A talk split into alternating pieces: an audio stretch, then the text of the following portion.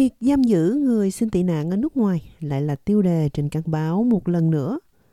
Một phút trình với những thông tin bất ngờ phát hiện ra rằng chính phủ Úc đã cấp hàng triệu đô la cho các công ty nghi ngờ là hối lộ, rửa tiền và các hoạt động tội phạm khác để thực hiện chương trình gây tranh cãi này.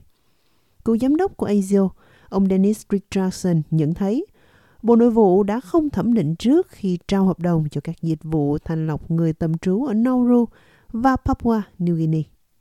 Bộ trưởng Nội vụ Claire O'Neill đổ lỗi cho người tiền nhiệm của đảng tự do, ông Peter Dutton, về hành vi sai trái bị cáo buộc. Ông Peter Dutton dường như nhận ra có vấn đề ở đây. Không chất vấn cũng như không nhận được câu trả lời nào trong suốt thập niên ông nắm quyền.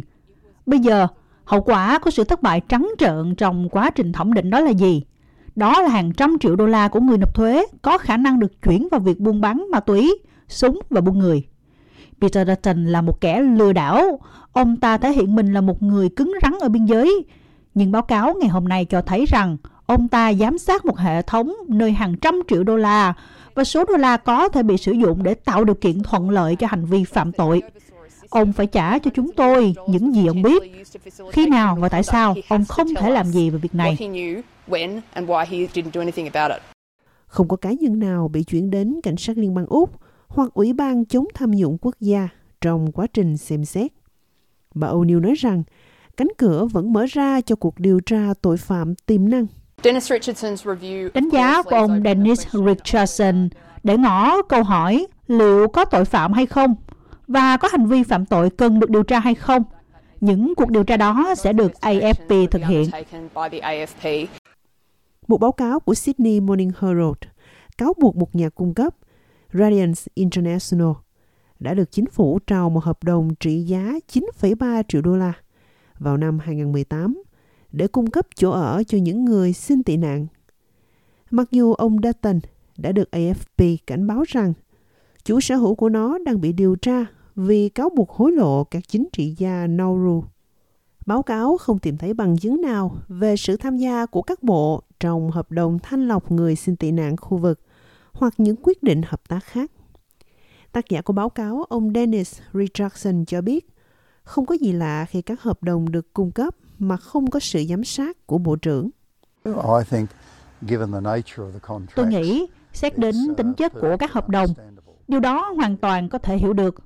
Nếu Bộ trưởng không làm vậy thì không cần được thông báo. Tôi đã làm việc ở những bộ mà không phải tất cả các hợp đồng đều được Bộ trưởng tham vấn.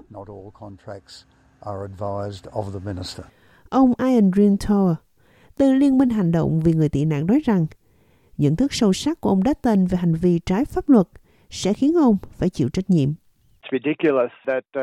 Thật nực cười khi Richardson nói rằng ông không có sự tham gia của cấp bộ hoặc không thể tìm thấy bất kỳ sự tham gia nào của cấp bộ. Dutton đã biết về các cáo buộc. Ông ta biết về việc tồi tệ đang được thực hiện. Thực sự cần phải có một giải pháp thích hợp điều tra để tiết lộ mức độ liên quan trực tiếp của các bộ trưởng và chính phủ. Tạp chí Richardson Review đã đưa ra bốn khuyến nghị cho Bộ Nội vụ. Người đứng đầu của cuộc điều tra, ông Dennis Richardson cho rằng việc giao tiếp tốt hơn và sự tò mò một cách cẩn trọng sẽ cải thiện quá trình chọn lựa các nhà cung cấp. Tôi nghĩ việc lựa chọn nhà cung cấp và tình báo, một phần của các bộ phận, đặc biệt là nội vụ, cần phải được kết nối tốt hơn so với hiện tại. Thứ hai, việc tò mò sẽ không đi chệch hướng. Chẳng hạn như bạn đang xem xét việc ký hợp đồng với một công ty có quy mô rất nhỏ, không có hồ sơ công khai và công ty đó đang tìm cách thực hiện hợp đồng trong một lĩnh vực mà nó không có chuyên môn. Trên hết, họ sắp tăng doanh thu hàng năm lên gấp 30 lần. Tôi nghĩ thật hợp lý khi mong đợi một bộ phận có mức độ quan tâm nhất định và làm được nhiều việc hơn những điều căn bản.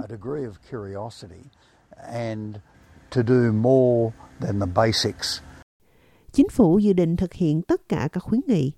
Thư ký của Bộ Nội vụ Stephanie Foster cho biết Bộ đã giải quyết vấn đề.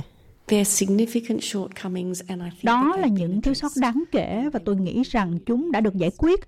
chúng sẽ tiếp tục được giải quyết bằng các quy trình mà chúng tôi đưa ra để đảm bảo rằng sự thẩm định và chia sẻ thông tin thật sự được giải quyết. Kế hoạch giam giữ người nhập cư ở nước ngoài đã bị các tổ chức nhân quyền khiếu nại kể từ khi nó bắt đầu. Vào năm 2020, một công tố viên của Tòa án Hình sự Quốc tế cho biết điều kiện tồi tệ ở đây vi phạm luật pháp quốc tế. Những người ủng hộ người tị nạn Andrew Tour, Rintour nói rằng những ảnh hưởng về thể chất và tâm lý của các hành vi sai trái bị cáo buộc vẫn còn tồn tại cho đến ngày nay. Uh,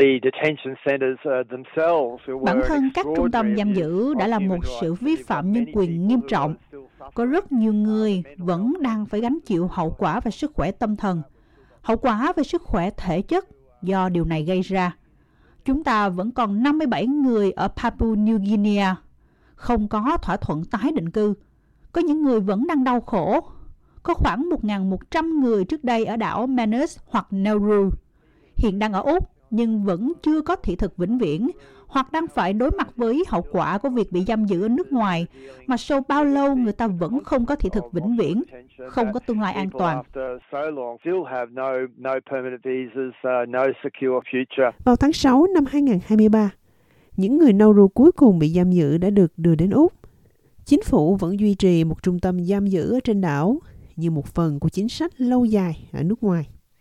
Mặc dù Bộ Nội vụ khẳng định việc sử dụng các nhà cung cấp tham nhũng và phi đạo đức để thanh lọc người tạm trú ở nước ngoài đã là chuyện quá khứ. Ông Green Tour tin rằng tham nhũng và sai lầm là việc cố hữu trong chính sách này. Báo cáo Richardson đã thực hiện làm sáng tỏ những hành vi tham nhũng mà đảng lao động đã tham gia vào việc duy trì. Thực tế là việc giam giữ ở nước ngoài và Nauru đảm bảo rằng chúng ta sẽ thấy những điều tương tự.